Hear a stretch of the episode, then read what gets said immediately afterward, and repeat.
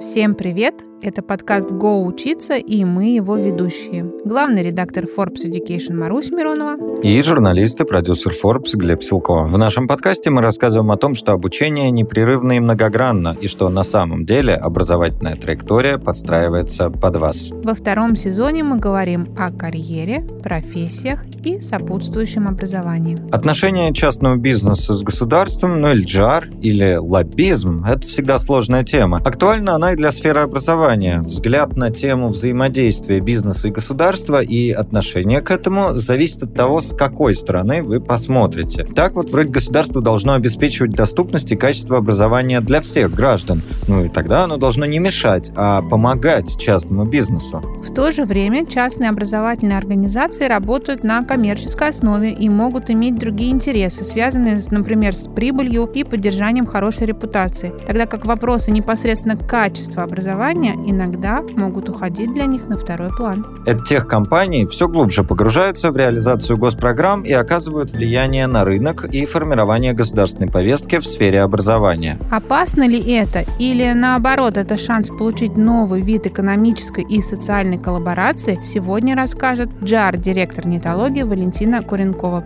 Привет, Валентина. Привет, Маруся, привет, Глеб.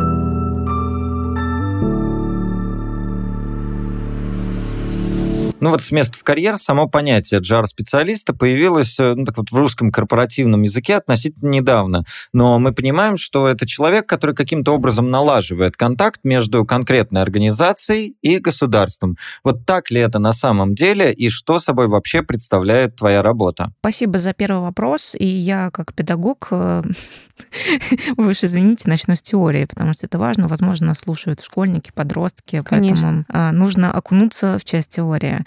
Действительно, ты, Глеб, прав, что сотрудники GR, сотрудники занимаются взаимодействием с представителями органов государственной власти, и GR-менеджер если прям совсем романтично, то должен знать, как превратить частный интерес компании в государственную задачу. Например, сколько айтишников нужно подготовить э, в стране, в Российской Федерации к 2024 году. Это как раз тот вопрос, который мы разбирали несколько лет назад, именно как я представитель отрасли образования.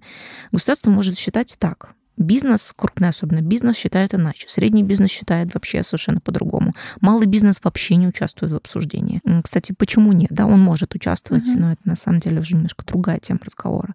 Нужно прийти к общему какому-то решению, консенсусу, сколько нужно а, для рынка на самом деле. Какие конкретно нужны айтишники? Как их учить? Кто их будет учить? За сколько мы справимся, если, например, нужно миллион айтишников. То есть сколько нам нужно программ, сколько игроков от тех, сколько вузов, сколько СПО площадок нам нужно, чтобы обучить э, этот миллион или два или три айтишников к 2024 году. Это, собственно, вот пример такого вопроса, такого верхнеуровневого диалога, который может складываться и в котором участвует джарщик как профессионал. И если эту работу джарщика, джар-специалиста, лоббиста очень сильно упростить, с чем я не согласна. А, тот жарщик в своей работе должен, первое, выявить стейкхолдеров, Второе, установить личный контакт с этими стейкхолдерами для решения вопросов. И третье, это видимое присутствие деятельности компании на рынке, ее узнаваемость. То есть такое, знаете, все очень упрощается в представительство компании в отрасли. Угу. И, соответственно, в федеральных органах исполнительной власти или региональных органах исполнительной власти. Но это не совсем так. На мой взгляд, постоянно необходимо решать серьезные аналитические задачи. В этом случае много кто из моих коллег и я сталкиваемся именно с серьезными аналитическими задачами, а не просто с функцией представительства. Какие функции джарщика, работающего в отраслевой компании, вообще есть? Например, в рамках моей деятельности как джар-директор образовательной компании, частной компании, я возглавляю подразделение, в рамках которого совершаются несколько задач. Первое — это коммерческие контракты с государством. Это моя первая задача, хотя uh-huh. обычно она вторично у джарщиков, больших особенно теслевых компаний. Второе — это репутационные проекты, все, что связано с некоммерческими проектами, с пиар-проектами, связанные с государством, либо с активностью компании самой на рынке. Третье — анализом рисков э, занимаемся для компании в регуляторном поле. Будет от тех, не будет от тех, в какой конструкции он будет, к какому году это произойдет. Все это на самом деле э, минное поле, я бы даже так сказала. Четвертое — развитие новых направлений деятельности компании в связи с изменяющейся повесткой, особенно актуально в прошлом году. И пятое пятая стратегия развития компании через призму развития бизнеса в российской юрисдикции, потому что сейчас многие компании хотят развиваться за рубежом, как бы дискуссионный вопрос, но тем не менее вот моя задача именно в российской юрисдикции. Возможно, кто-то в компании, в других компаниях тоже занимается иностранными юрисдикциями. А в прошлом году к этому всего еще и добавилась антикризисная функция, потому что нужно и себя восстановить, и команду восстановить, и компанию э, приободрить, потому что ты разбираешь руины, строишь новые процессы, занимаешься психологической выносливостью mm-hmm. себя и своей команды. А, и, наконец, если это какой-то добрый конец этой истории, ты, адаптировавшись, да, восстанавливаешь работу команды на совершенно другом уровне. И я надеюсь, что у нас именно так, во всяком случае, я так чувствую.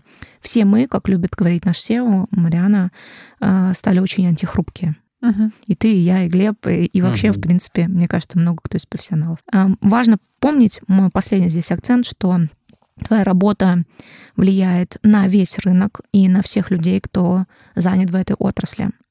Только с таким подходом можно действительно хорошо делать. Может быть, я идеологически, как-то идеалистически, пардон, рассуждаю, но ты как джарщик не только занимаешься интересами своей компании, это твоя работа, за это тебе платят, но ты еще занимаешься отраслевыми интересами и общественными интересами а, вообще всех людей, которые заняты в том или ином секторе. И еще а, это интересный момент, эта профессия, она очень междисциплинарная. Ты имеешь дело а, и с регуляторкой, да, как с правом, так и с пиаром, и с какими-то репутационными проектами. Важно уметь хорошо консолидировать позиции как игроков рынка, так и государственных ведомств для выстраивания безопасного развития отрасли и твоей компании, в которой ты работаешь.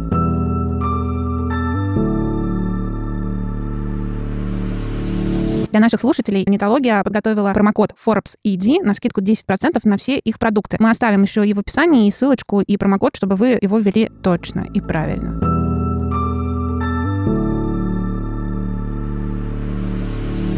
У меня здесь, на самом деле, как у делового журналиста, к тебе миллион вопросов по тому, как вообще разговаривать государству и бизнесу, но я начну, пожалуй, немножко издалека. А, вот ты сказала о междисциплинарности, и я как раз из своего опыта юридического образования, я-то вот понимаю, что с чиновниками, ну, даже иногда сложно читать, что они пишут. И только отучившись на юрфаке, я научился читать по диагонали и понимать, о чем идет речь в нормативно-правовых актах. И с этой стороны мне видится, что человек, который приходит в GR, это скорее бывший чиновник. У него есть и какие-то горизонтальные связи в отрасли, и он вообще понимает, о чем идет речь, и на каком языке с этими людьми нужно разговаривать. И, собственно, вопрос, а как ты попала на эту позицию, и кто действительно должен заниматься GR? Вообще можно ли этому научиться, или действительно нужно как-то поработать э, там вот в органах власти, и потом, поняв эту специфику, уже дальше двигаться в частный сектор? А, мой короткий ответ. Я согласна с тем, что для того, чтобы быть э, хорошим хорошим HR-специалистом, тем более там управляющую, управленческую позицию занимать, нужно все-таки э, иметь очень хорошее представление, желательно на той стороне, на стороне государства, как это все работает. Э, и возвращаясь к твоему первому вопросу, Глеб, э, действительно, э, мой путь в JAR, он был тернист, и вообще он не очевиден. Но суть в том, что да, я последние 2000, чтобы не врать, да, получается, с 2015 года я работала на стороне государства, в сфере образования, молодежной политики. А, и потихонечку это все, соответственно, уходило в работу над зарождающимся национальными проектами 2019 uh-huh. года, которые существуют. И, собственно, на заре этих национальных проектов мы принимали участие в разработке этих проектов. Так уж сложилась моя карьера. Поэтому поработав достаточно именно на стороне исполнительной э, да, ветви власти, на стороне правительства Российской Федерации, под председательством вице-премьеров, которые все это курировали, а конкретно в моем случае это национальная программа «Цифровая экономика», э, возглавляла паспорт по кадрам для цифровой экономики. Собственно, после этого, поработав усердно э, и очень хорошо, на мой взгляд, изрядно устав, потому что каждый человек должен делать какие-то паузы uh-huh. и, может быть, пересобирать как-то свою карьеру и свои знания, навыки, площадки, на которых ты выступаешь как э, тоже какой-то лидер мнений в отрасли, я решила сделать э, выбор в сторону работы в компании. И именно так, да, несколько лет назад я попала в Севергруппу онтологию и возглавила там джар-функцию. А у меня... Ага. Марусь, если позволишь, прежде чем я передам тебе этот э, мяч и поговорим о каких-то более узких вещах, э, мне хочется вот что спросить. Сначала я хотел поставить вопрос так. Э, умеет ли вообще государство, вот с твоей точки зрения, разговаривать с бизнесом? Но сейчас я его чуть-чуть перефразирую. Вот оказавшись по другую, скажем так, сторону баррикад, насколько сложно стало вообще общаться? И какой дивный новый мир, если он открылся, открылся тебе? Не могу тебе какой-то какой-то сенсации рассказать, потому что мне не открылся дивный новый мир. А, я сейчас расскажу мое личное отношение, оно может быть субъективным. Uh-huh, я uh-huh. считаю, что новый состав правительства, который возглавляет а, Мишустин, оно очень бизнес-ориентированное, оно очень ориентировано на игроков рынка. С этим можно спорить, с этим можно как-то дискурс какой-то как бы устраивать да, на эту тему и, возможно, э, аргументы будут засчитаны да, той или иной стороны. Но э, а, все-таки новое правительство, новый состав правительства, когда он резко поменялся, я думаю, все мы, как взрослые люди, помним этот момент. Для меня, если честно, был шок. Я несколько угу. дней, я уже тогда находилась, собственно, в работе над э, федеральным проектом, над э, национальным проектом, и это был шок, если честно. Мы отходили пару недель все вместе нашим звездным составом джарщиков, но отошли и потом поняли, насколько круто все изменилось, круто и в прямом и переносном смысле этого слова. Поэтому язык, который Фаивы, особенно для меня пример большой, как и для многих, наверное, это Минцифра, да, это Шадаев, всю ту деятельность, которую он сделал за последние годы. Это очень прозрачный, очень простой диалог на пальцах мы друг друга понимаем, мы, я имею в виду и, и себя лично, и коллег, ну, буквально с полуслова. И все совещания, они, знаете, не проходят в этой муторной атмосфере, как это было, может быть, раньше, там, 5-7 лет назад. Сейчас это боевые, бойкие встречи не на 10 часов, а на полтора с э, четкой аджендой и с четким пониманием, к чему мы должны прийти в конце встречи. Поэтому сейчас работать джарщиком — одно удовольствие. Поэтому я рада, что именно сейчас я оказалась mm-hmm. на стороне компании, а не 5-7 лет назад, когда я, возможно, очень бы сильно страдала от этого и не поняла бы своего перехода, потому что, по сути, ничего бы не изменилось.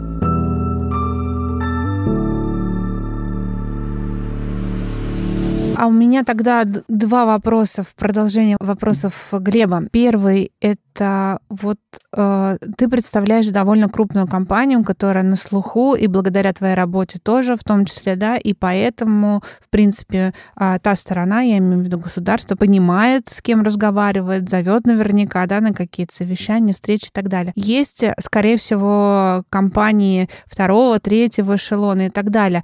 И мне кажется, им есть что сказать, и, скорее всего, они даже а, более чувствительны ко всему происходящему. У них есть свои боли, свои наработки, свои, наверное, предложения по тому, как все это решать, как им а, достучаться до государства, как им общаться с государством. А, навряд ли, там, я не знаю, ИП может позволить себе джарщика, да, который да, бы специально пошел и лоббировал его интересы. Что бы ты посоветовала в данной ситуации? Я верю в некоторую прослойку, в которой, собственно, я сама какое-то время работала, это в Институте развития. Понятно, что Институт развития, Институт развитию рознь, да, и есть разные и антипримеры, и положительные примеры, но очень хороший пример, на мой взгляд, понятно, что он немножко замыленный здесь, это оно цифровая экономика. Сейчас mm-hmm. вот моя коллега э, Юлия Горячкина возглавляет как раз работу по паспорту, раньше это была моя работа. И маленькие компании, не только большие учредители цифровой экономики, но и маленькие компании, средние компании имеют доступ а, к этому а, инструменту прийти на рабочую группу, рассказать о своей позиции. Но нужно понимать, что ведь люди тоже часто не умеют рассказывать uh-huh. о своей позиции. Ведь в этом и есть искусство, да? Искусство в хорошем смысле слова, а не в каком-то высокопарном. Все-таки аргументацию дать своей позиции. То есть если я не согласен с действием органов власти в сфере образования, вот с тем-то, с тем-то, с тем-то, то я предлагаю то-то, то-то, то-то, потому что это, это, это. И на самом деле это такой как бы простой мир для людей СМИ или для, может быть, джарщиков, но не все э, как бы, руководители компаний, маленьких ИП, средних компаний могут себе это все позволить, просто рассуждение в таком формате. Иногда еще очень, знаешь, страшно, потому что, ой, э, часто с этим сталкиваюсь, государство, это же вот что-то такое, ну, грязное, нехорошее, как uh-huh. ты там можешь работать, что это такое? А я как бы совершенно из другой парадигмы, да, смотрю в целом, как конструктивно в любом сложном вопросе, очень сложном, а сейчас 22 год подарил нам множество сложных вопросов, как попытаться в переговорном процессе прийти к какой-то, какому-то сбалансированному решению для всех сторон. Возвращаясь к вопросу про маленькие компании. Маленькие компании, если вы нас слушаете, пожалуйста, не забывайте пользоваться общественными институтами и различными ОНО-организациями, да, некоммерческими, институтами развития, воспользоваться этой площадкой для выражения своей позиции. Но эта позиция должна быть конструктивна. Вы должны подготовить эту позицию. Вы должны отнестись к какому-то документу, если именно он вас смущает. То есть часто нам просто что-то не нравится, uh-huh. но мы не знаем к чему, а в каком законопроекте это, а когда это появилось. То есть мы не знаем следственно причины связи. Но как раз джарщик нужен uh-huh. средним и большим компаниям, чтобы научиться эту причинно-следственную связь строить и строить этот диалог для решения своих вопросов, для решения пользу своих интересов этих вопросов. Угу. То есть лоббировать свои интересы, по сути. Ножками приходить, угу. писать. Сейчас можно везде всем написать, у всех э, аношек Институтов развития открытой социальной сети, попроситься в рабочую группу по вопросам образования во всех э, институтах развития, ведомствах государственных. Есть рабочие группы, в которых может вписаться, соответственно, человек из бизнеса, даже малого и среднего. Нужно пытаться. Мы просто любим очень говорить, что ой, ничего не получается. Мы даже не попытались, но угу. уже сделали вывод, что все плохо, загнивающая, загнивающая система и так далее. Это неправда.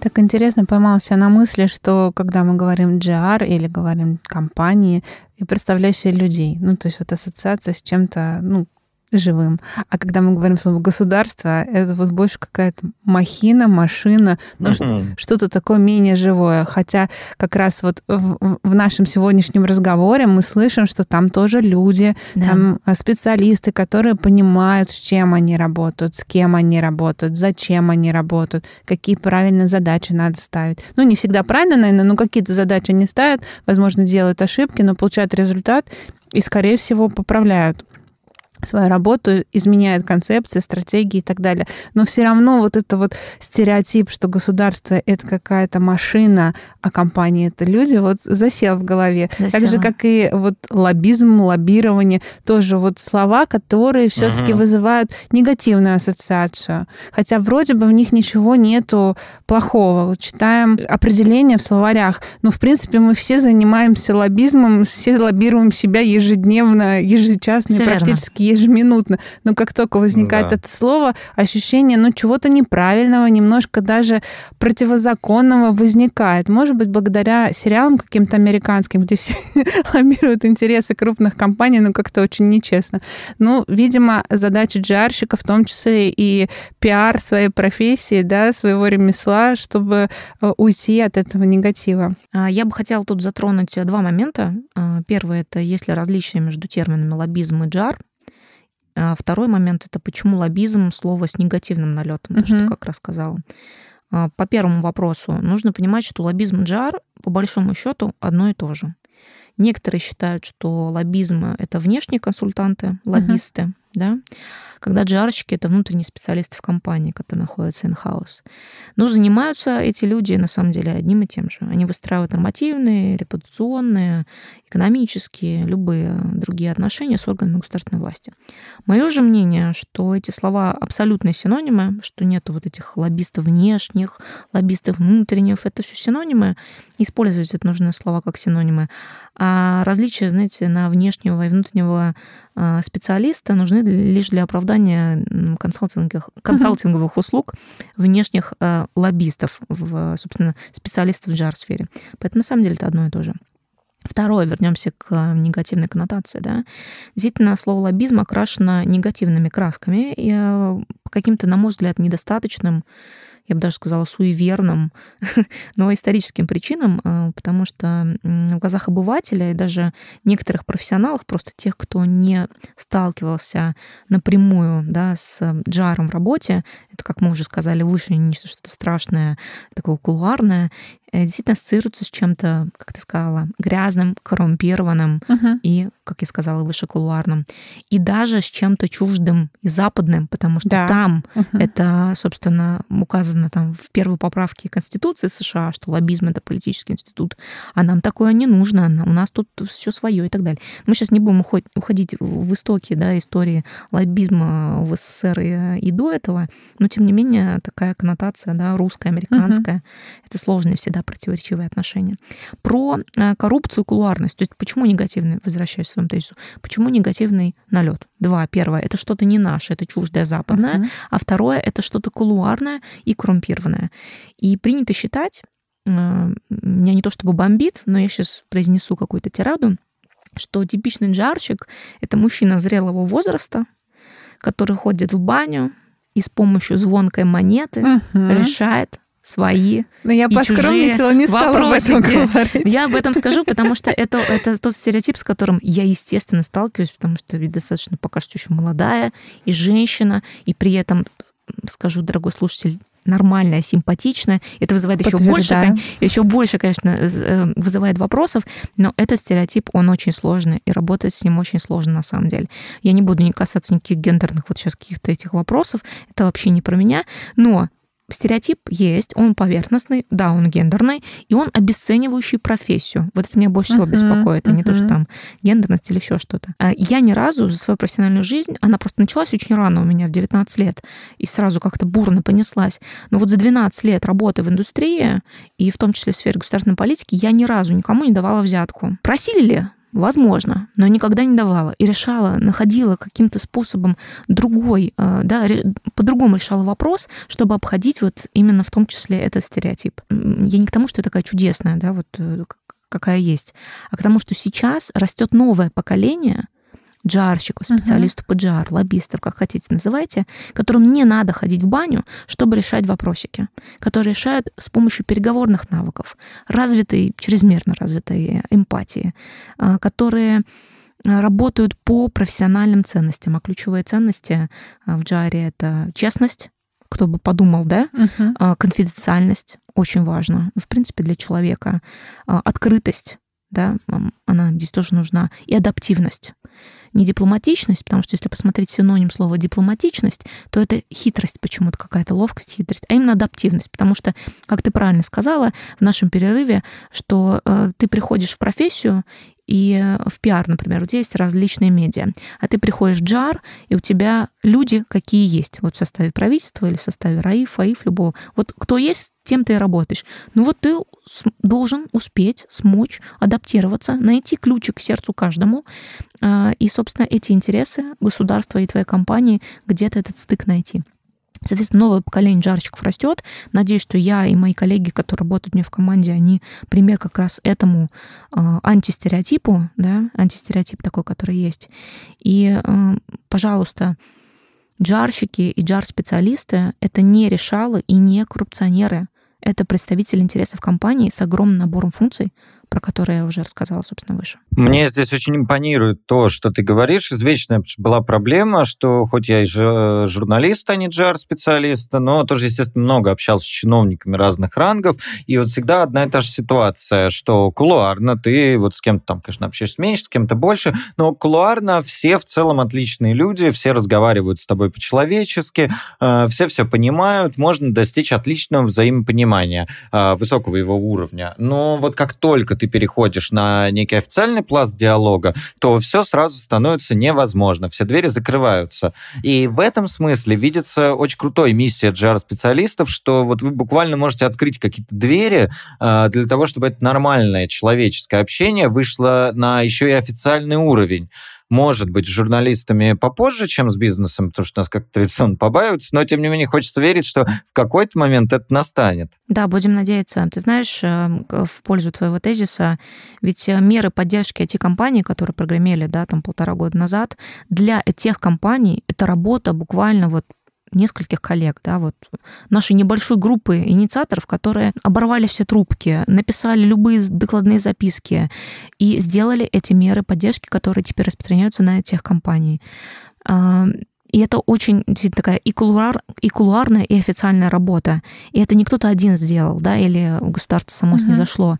Это вот именно группа, то есть мы просто конкурентами собрались и сделали это. И эта работа, она очень незамеченная. Uh-huh. К вопросу о том, что если вы хотите везде сверкать, чтобы ваше лицо было на всех билбордах в компании, если вы хотите быть э, супер первой звездой, э, у джарщика такого не получится. Знаете, такой, извините за три мушкетера, серый кардинал, который как бы вот этот вот уровень безопасности обеспечивает, но никто не знает, меры поддержки ты сделал тех отраслей или нет, потому что действительно правила игры непонятно, uh-huh. иногда нужно вот прям даже конкурентами навалиться все вместе, посидеть голову, почесать, прописать какой-то нормативный акт, подать его в, не, в некоторые несколько инстанций, которые тебе необходимы, и это возымеет результат для всей отрасли. Да. Угу.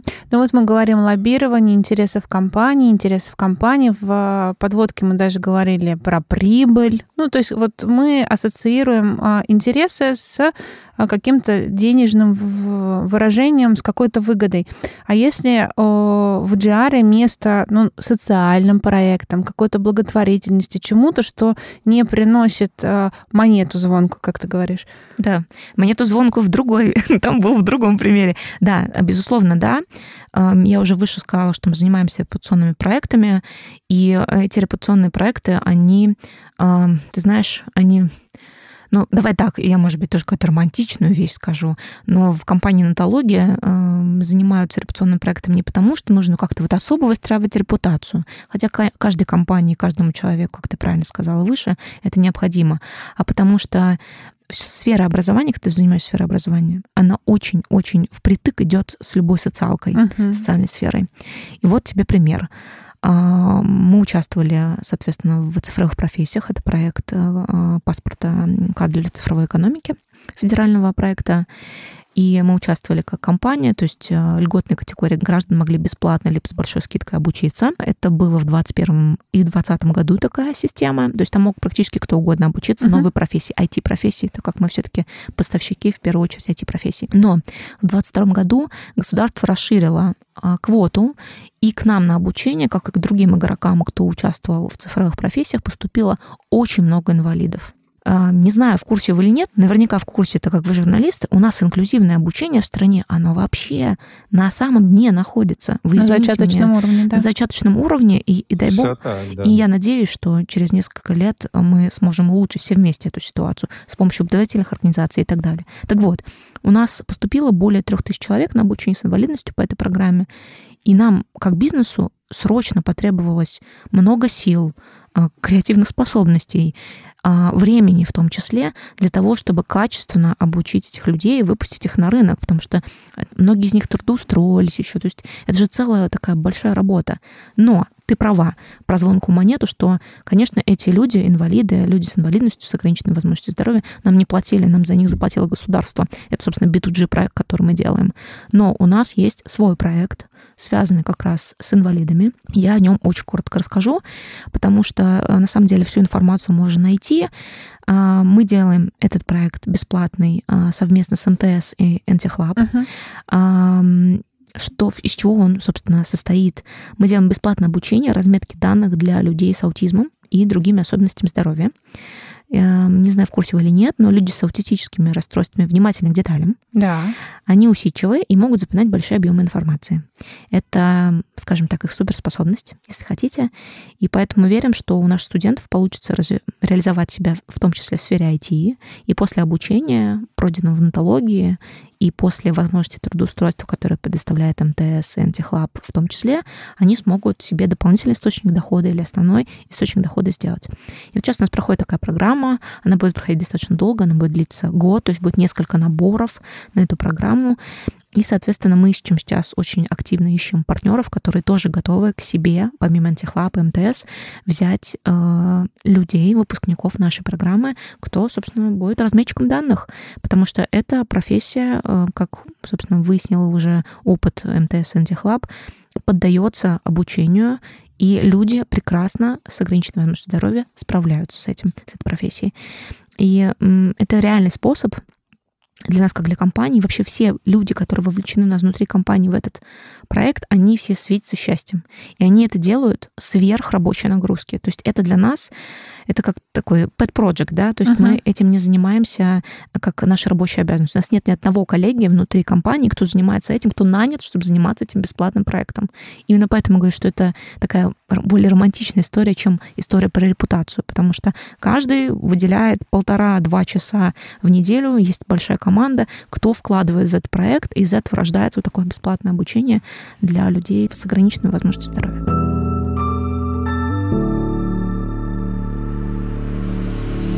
Хочется тут чуть-чуть в другую сторону пойти, потому что мы говорили вот о государстве как в целом, некой такой федеральной махине, но в образовании есть э, еще пласты. Среднее, высшее, среднепрофессиональное. И это же тоже, где-то есть частные игроки, но в основном-то это государственные ребята. И я помню по своему опыту и общения с вузами, и по учебе в вузах, что с ними разговаривать-то тоже тяжело. Это вроде уже и не государство, но при этом такая же часто консервативная и сложно проворачиваемая, вообще поворачиваемая хоть куда-то история. А работаете ли вы с ними а, и как идет диалог? Вот здесь давай начнем, наверное, как с первой такой ступени, на которую сейчас активно смотрят и государство, и мы в нашем подкасте очень часто об этом говорим, про среднепрофессиональное образование бурно развивающаяся сфера. Что там происходит? Э, она вроде и молодая, но вроде и старая. Э, с какой стороны не кинь, всюду клин. А вот клин ли, спрошу об этом тебя. Ты знаешь, э, студент СПО, как рынок, это вообще очень новая перспективная сфера для совместной работы всех образовательных компаний и государственных учреждений. И СПО такая темная лошадка, Сейчас это самый массовый сегмент образования в России, и он отчаянно нуждается в модернизации, потому что только в 2021 году, у нас просто нет данных пока чистых за 2022 год, в этом секторе обучалось 3,5 миллиона студентов от 15 до 21 года. И это прям очень много, много это половина молодежи. И 43%, понятное что по исследованиям и так далее, э, не находят работу по профессии. Ну, здесь можно сделать отсылку такую, что ну, вообще много кто не работает по профессии. Я тоже инженер-экономист по профессии, и как бы... Экономист-международник сейчас... поднимает вот, руку. Вот, вот, да, то есть э, мы же с вами сейчас не обсуждаем, да, авиационные двигатели, которые я должна была продавать, строить и так далее. Вот, поэтому, ну, ничего страшного, что не работаю по специальности. Но важно понимать, что знания э, педагогов, которые работают в СПО, безнадежно устарели. Материалы, по которым учатся подростки, дети, можно сказать, тоже безнадежно э, устарели, а повестка импортозамещения для государства, технологического суверенитета, то, что мы сказали, новые производства, которые должны быть построены, подготовка кадров под все это, это все должно откуда-то появиться. СПО образование — это способ, как можно быстро решить эту проблему быстро обучив людей, потому что в СПО, да, в колледжах меньше люди учатся, чем в высшем э, образовании. И давайте скажем честно, человек с высшим образованием вряд ли пойдет работать на завод. Но я не говорю при этом, что работать на заводе это плохо. Есть очень крутой кейс, я советую вам посмотреть, если вам интересна эта тема. Это а, Алабуга, политех uh-huh, в Татарстане. Uh-huh. Если бы все колледжи, да, все СПО учреждения у нас были такими. И с помощью тех игроков можно сделать СПО образование лучше, можно его модернизировать быстрее, можно обучить педагогов, можно обучать цифровому компоненту, цифровым навыкам студентов. Мы, собственно, это сейчас делаем в четырех регионах Российской Федерации, как натология, и на самом деле планы достаточно большие, далеко идущие, и не только у нас, у других игроков рынка в том числе.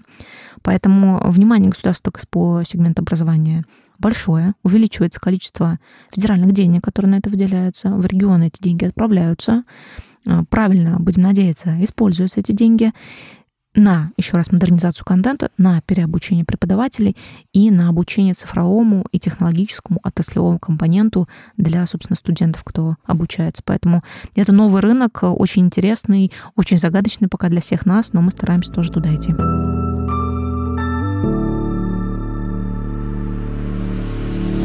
И здесь тогда логично дальше продолжая, что с высшим образованием. А если это вот здесь молодые, то там как бы со всех сторон постарше. Да, согласна с тобой. А, значит, если СПО образование — это такой молодежный сегмент, да, с 15 до 21 года, как я уже сказала, и мы только с прошлого года начали активно щупать этот рынок и входить туда, то а, работа тех компаний и металлургии, как примера, с государственными вузами, она ведется с 2020 года.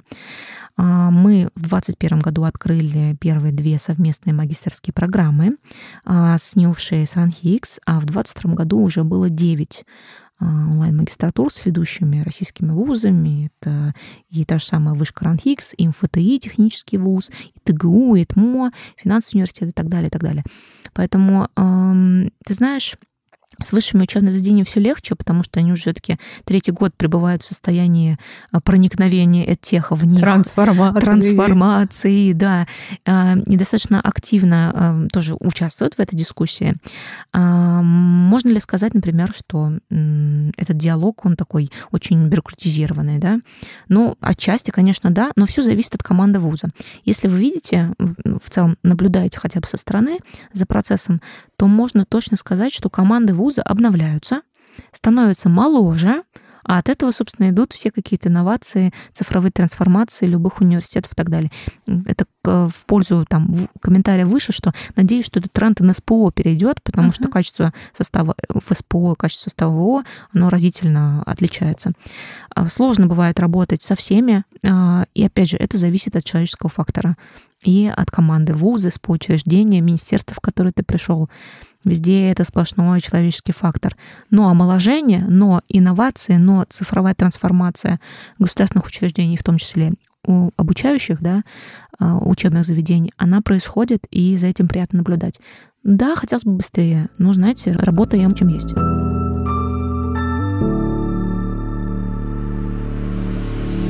Ну, поговорим теперь как инженер-экономист и экономист-международник. Давай. Да. А, более-менее твой путь в профессию мы поняли. А, он был а, тернист. тернист, да, извилист, но тем не менее интересен. А если мы говорим про а, тех, кто сейчас вот слушают нас и думают, М, интересная профессия, мне нравится, я обладаю нужными качествами и хотел бы попробовать себя в ней как вообще попасть в профессию сейчас, да, с чего начинать, и э, вопрос со звездочкой, как вообще, по-твоему, лучше профессию выбирать? Это что? Это интуиция, это призвание, это много-много разных проб, например, ошибок, но в конце концов ты придешь к тому, что тебе нравится, приносит удовольствие. Очень такой ты глубокий вопрос, конечно, задала. Много людей об этом думают, а ты спрашиваешь именно меня. А мы всех об этом спрашиваем. Может быть, конечно, когда-нибудь и выясним. Может, может быть, мы э, путем опросов да, выясним, какой да. идеальный путь. На самом деле, с последнего этого вопроса, как выбирать профессию, вообще, в принципе, если не про джарщика, мы говорим не про джар-коммуникации и все остальное, я разделяю мнение, потому что сама прошла через этот путь, что можно пробовать разное. А еще я разделяю мнение такое, э, я вообще на самом деле этот... Э, разделитель. Ак- разделитель, да. Сейчас есть сериал, кстати, на эту тему разделения, он называется очень классный сериал, посмотрите. Э, я разделяю ценность, что я верю в ценность, извините за тавтологию, неформального образования, и для меня неформальное образование намного важнее, чем высшее образование. Может быть, это психологическая травма, потому что свое высшее образование я получила, но со второго курса сбежала работать и достаточно быстро там добилась каких-то карьерных результатов именно потому, что я очень рано пошла работать, uh-huh. а не потому, что есть какие-то качества или еще что-то. Хотя тут вопрос дискуссионный. Поэтому пробовать себя и заниматься самообразованием в разных сферах, а, в которых лежит душа, вне зависимости от той специальности, которую ты сейчас имеешь, лечебное дело, юриспруденция, журналистика. Мне кажется, это хороший подход, который учит тебя адаптироваться к жизни, потому что мы все сейчас в течение жизни меняем несколько профессиональных сфер деятельности. Это совершенно нормально. Uh-huh. Мне кажется, к этому нужно готовить наших детей, племянников, внуков и так далее.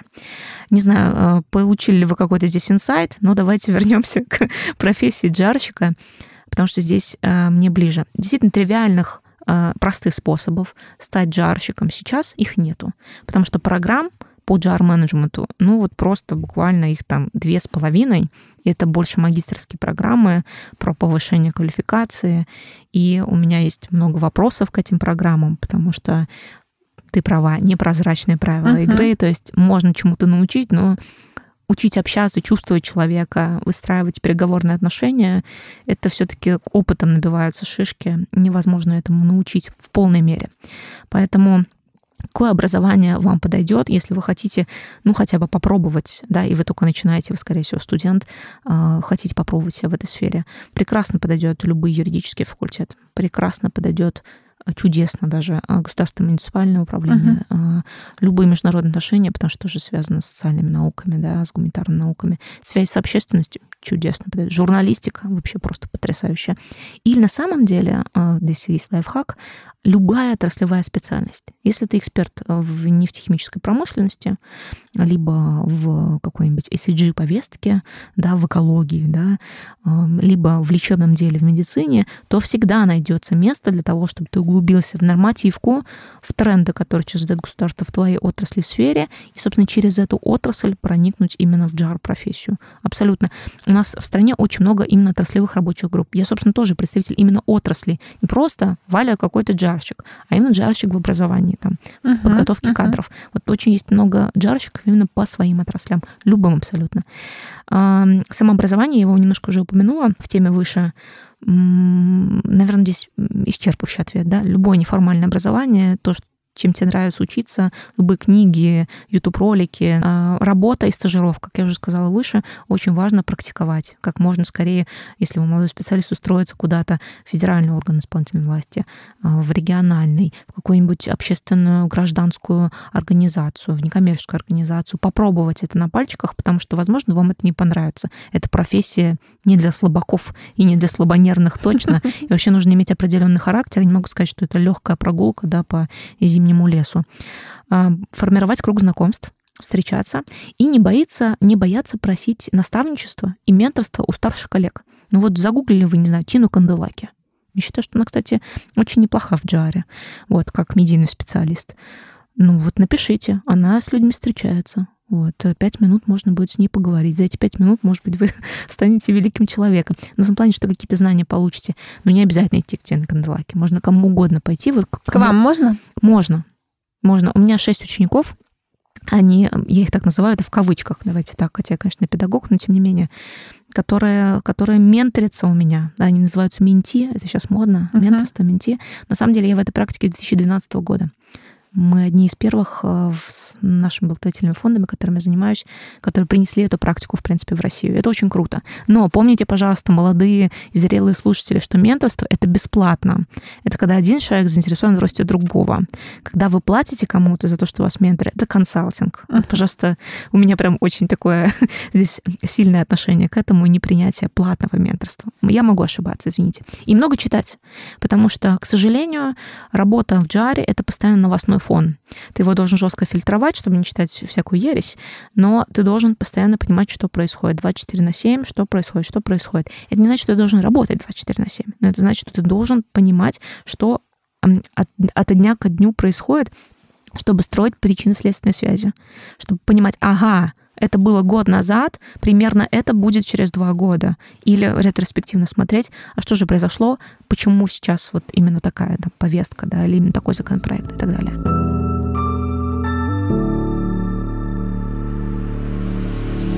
Когда мы разговаривали с а, авиаконструктором, казалось, что профессия инженера в авиаотрасли как-то попроще, чем джарщик. Не находишь, Глеб? Я каждый раз думаю, что может быть-то уже уж сложнее. Но когда мы каждый раз встречаемся с каждым новым человеком, просто мой кругозор, он уже вот до каких-то невероятных уровней расширился, до невероятных масштабов. А, я поэтому скажу так все профессии нужны, все профессии важны, ну и все из них сложны. Ну вот пролоббировал профессиональное развитие, а да, каждый выпуск второго сезона мы завершаем а, коротким резюме, называем его Блицем. Это серия коротких вопросов и не всегда коротких ответов. Глеб, тебе слово.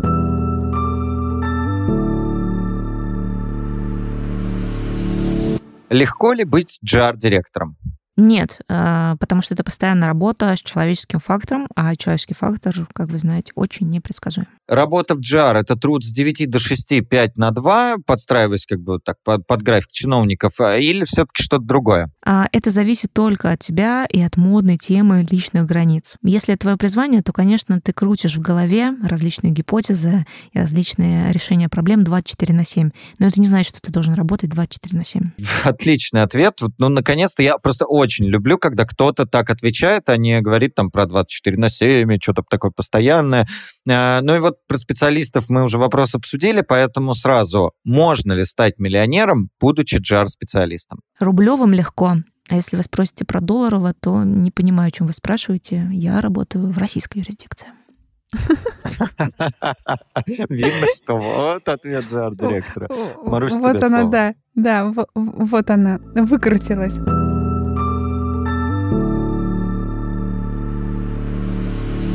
Ну что, друзья, подводя итог сегодняшнего выпуска, хочется сказать действительно, что нет легких профессий, скорее всего, и мне кажется, их и не будет, да, Конечно. все сложнее и сложнее становится, и зоны компетенции, и зоны ответственности, и ну, мы все больше и больше навыков набираем, и мы все больше и больше компетенций реализуем, так или иначе, обрастаем ими, обрастаем, и наши дети уже в пять лет обросли, мне кажется, как мы в свои 40. Тем не менее, если вы любите читать, если вы а, любите искать причинно-следственные связи, если такие понятия, как честность, конфиденциальность, открытость вам не чужды, то может быть профессия джар-специалиста, джар-директора для вас. А, попробуйте определиться, покопаться в себе и написать, например, Валентине и с ней провести 5, 10, 15 минут менторских, чтобы действительно в этом убедиться.